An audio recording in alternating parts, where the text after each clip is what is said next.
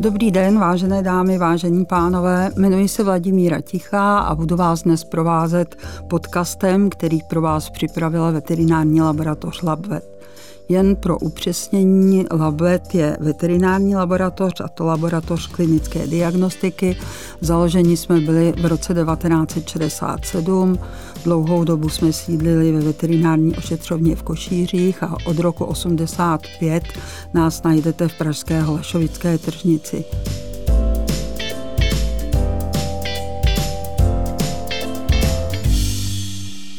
Záběr naší práce je poměrně široký. Děláme vyšetření krve, biochemické, hematologické, endokrinologické, děláme vyšetření moče, děláme vyšetření bakteriologická, mykologická, Hodně děláme parazitologických vyšetření, samozřejmě vyšetřujeme i moč a v poslední době narůstá počet takzvaných cytologických vyšetření, kdy zkoumáme, jestli ta boule, co narostla někde vašemu pejskovi nebo kočičce, vám má dělat starosti, anebo jestli je to jenom nějaký tukový malý nádorek. Naše klientela je poměrně široká, jsme tedy veterinární laboratoř, takže jsme zaměřeni na zvířata. Našimi nejčastějšími pacienty jsou zvířata v zájmovém chovu, to znamená psy, kočky, nějací drobní hlodavci, Služby poskytujeme majitelům koní, kos, ovcí, slepicí, papoušků, výjimkou nejsou ani nějací plazy, takže ta klientela je opravdu široká. Jinak pracujeme na základě žádanek veterinárních lékařů, ale můžete přijít i sami, pokud vás něco trápí a stáli byste o laboratorní vyšetření. Tolik asi představení veterinární laboratoře Labvet.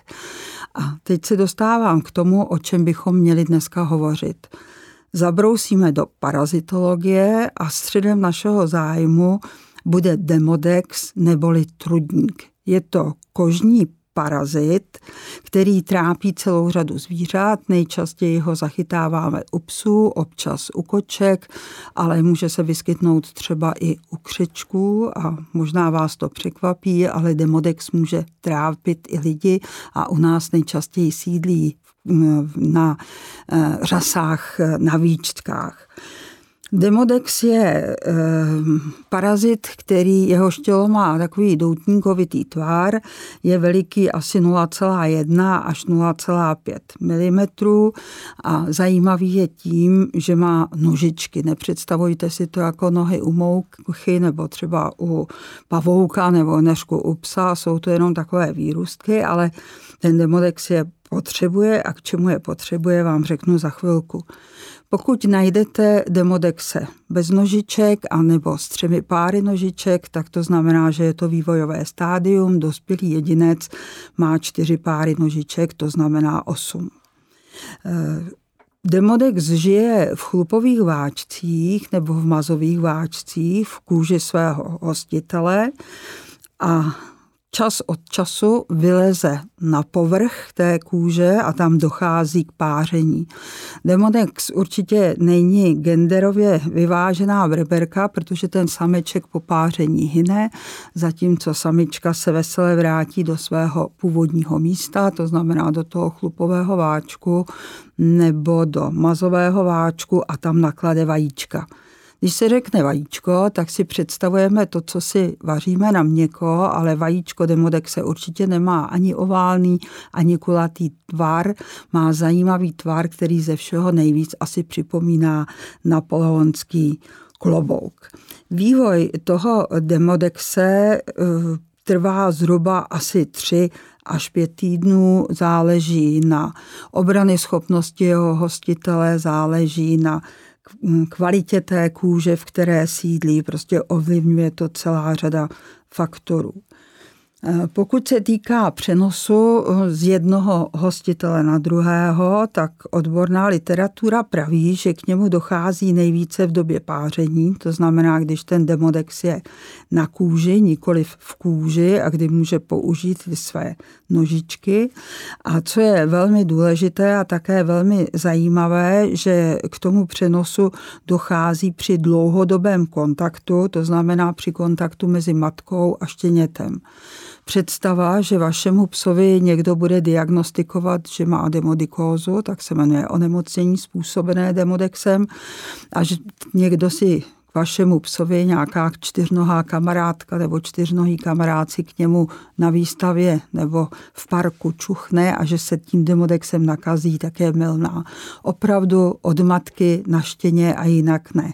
I když ani toto tvrzení není úplně přesné, protože jsem zažila chovatelku, která u jedné feny demodikózu dost často měla, tak ji ani nekryla, ale štěňata měla druhá fena a ta první je do té míry záviděla, že je chodila ošetřovat, rozvinulo se u ní falešné mateřství a ta štěňata pila vlastně i od té feny, která nebyla jejich matkou a také se demodikózou nakazila. Takže pořád to ale byl intimní kontakt, takže opravdu třeba pomocí, já nevím, kartáčů, hřebenů nebo znečištěného stolu nebo tím kontaktem při hře se druhý pes demodikózou nenakazí.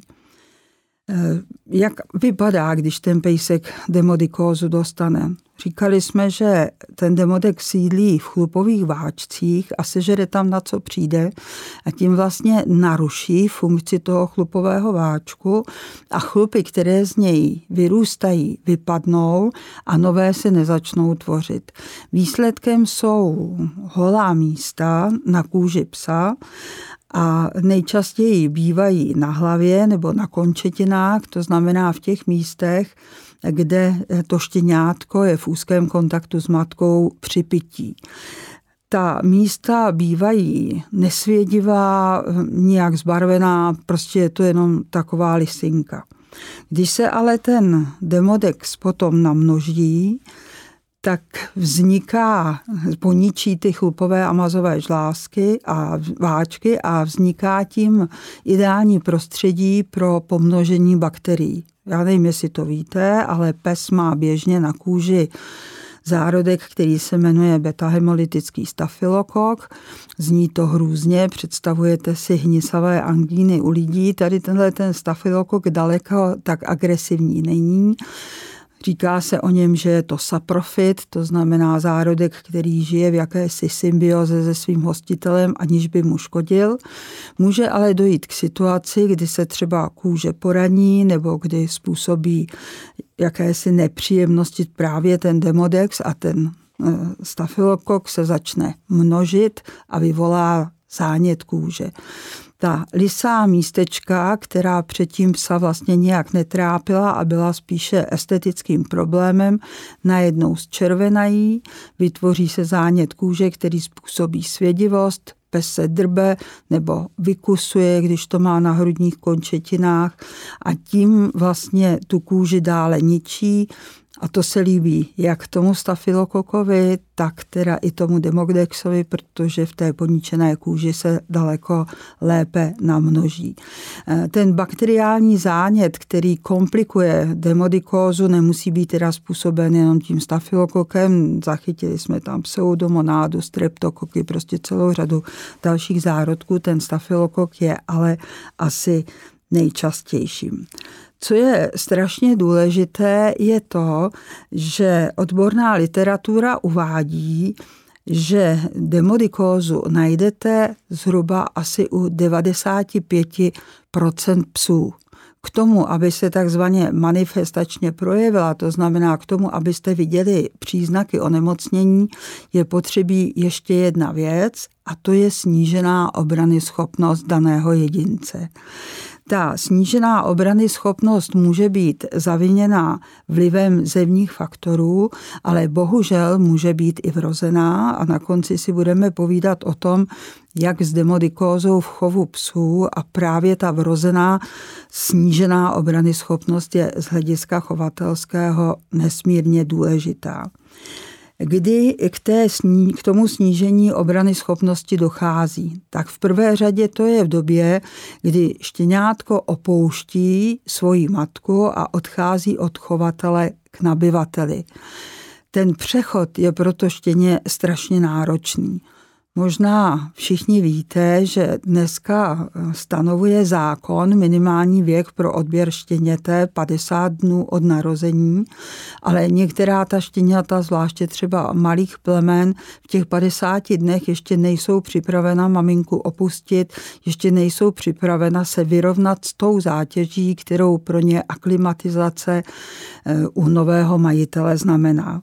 Jak štěněti tady tenhle ten přechod usnadnit, asi najdete v každé odborné literatuře. Jednak je potřebí si brát štěně takzvaně zralé, to znamená připravené opustit matku.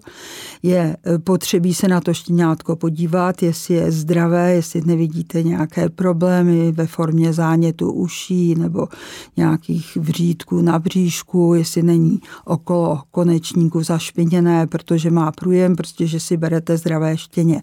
Takže brát si štěně zralé, brát si štěně zdravé a pokud je chovatel hodný toho jména, tak vám s tím štěnětem dá i vzorek krmiva, kterým štěně krmil, aby to štěně nebylo eh, jako vystaveno zátěži s tím, že si vzniká nejenom na nové prostředí, ale také na novou výživu. Přesto dost často po té, co si majitelé to štěňátko přinesou domů, zhruba během 14 dnů až 3 týdnů, se ta, eh, ty lisinky způsobené demodikózou objeví. Většinou, když je otoštěně dobře pečováno, tak většinou to samo odezní a není bezpodmínečně nutná nějaká léčba. Další takový rizikový faktor, který může eh, organismus oslabit a Demodexovi dát možnost k tomu, aby se rozvinul, je očkování, protože ten, to psí tělíčko, štěněčí tělíčko se soustředí na tvorbu protilátek a přestane přemýšlet nad tím, že by mělo bojovat s nějakou breberkou, kterou má v kůži. Eh, Dost často mývají problémy fenečky při první říji, protože i to je pro, ní, pro ně velmi stresové období, takže se tam ten demodex může zase namnožit. Velké problémy mývají štěňata, která nejsou dostatečně odčervená.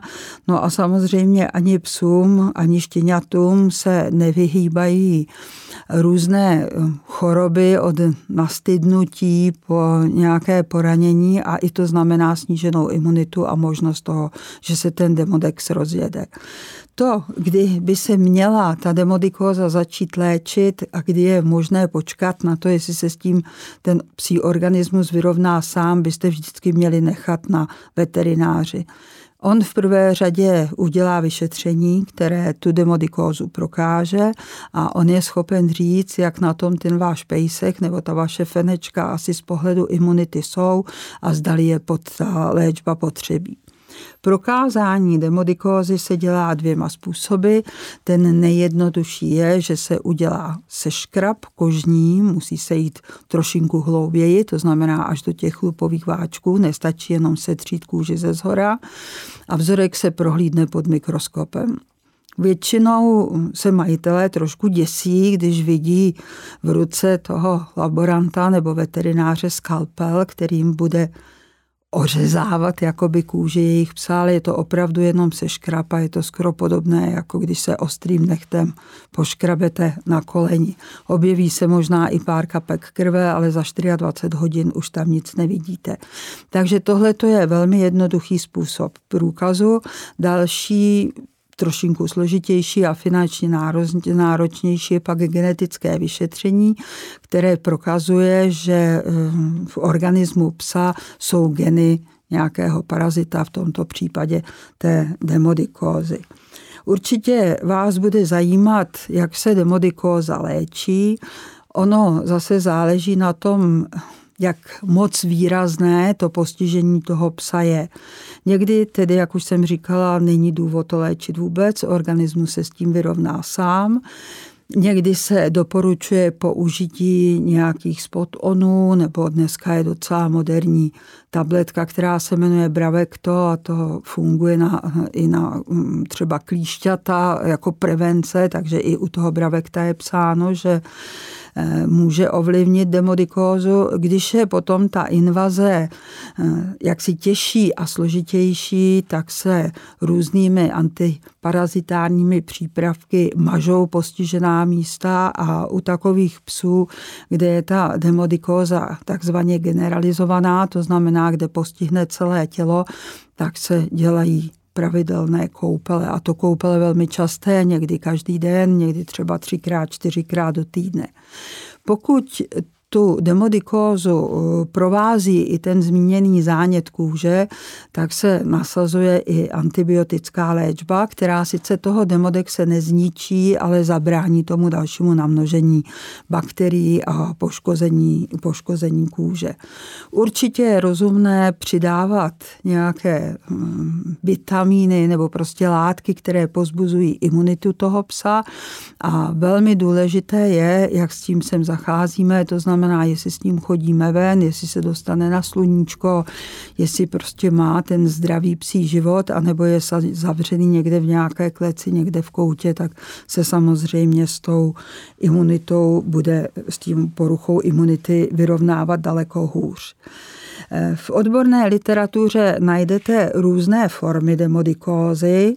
Píše se o rozdělení podle věku, to znamená juvenilní forma, ta je u těch mladých zvířat, nejčastěji u štěňátek, ale řazen je do toho výskyt demodikózy až do dvou let. Potom je takzvaná adultní forma, to jsou zvířata starší dvou let a někdy je také forma, která se vztahuje na staré psy, protože v tom psovi eh, ten demodex přežívá, nedělá mu žádné problémy, ale pejskovi je najednou 13-14 let, začnou mu selhávat orgány, objeví se nějaké onemocnění typu cukrovka nebo onemocnění štítné žlázy, obrany schopnosti je narušena, demodex zajásá a začne se množit.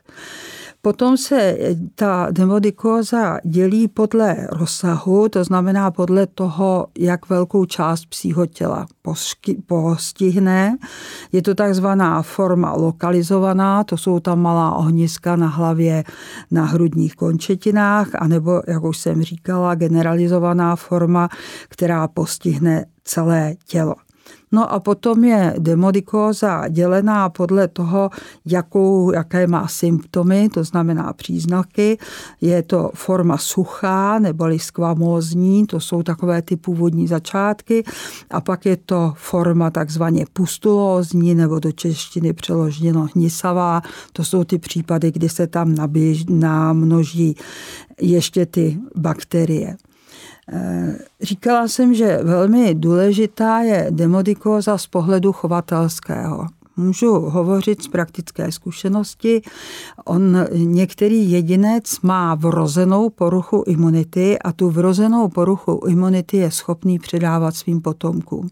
Neexistuje na to genetické vyšetření, přijdete na to podle toho, že po určitém psovi nebo po určité feně se rodí štěňata, která třeba nemají odpovídající reakci na očkování a přesto, že jste je řádně proočkovali, tak vám stejně uhynou na parvovirózu nebo psinku, anebo se právě u nich projeví ta demodikóza v generalizované formě.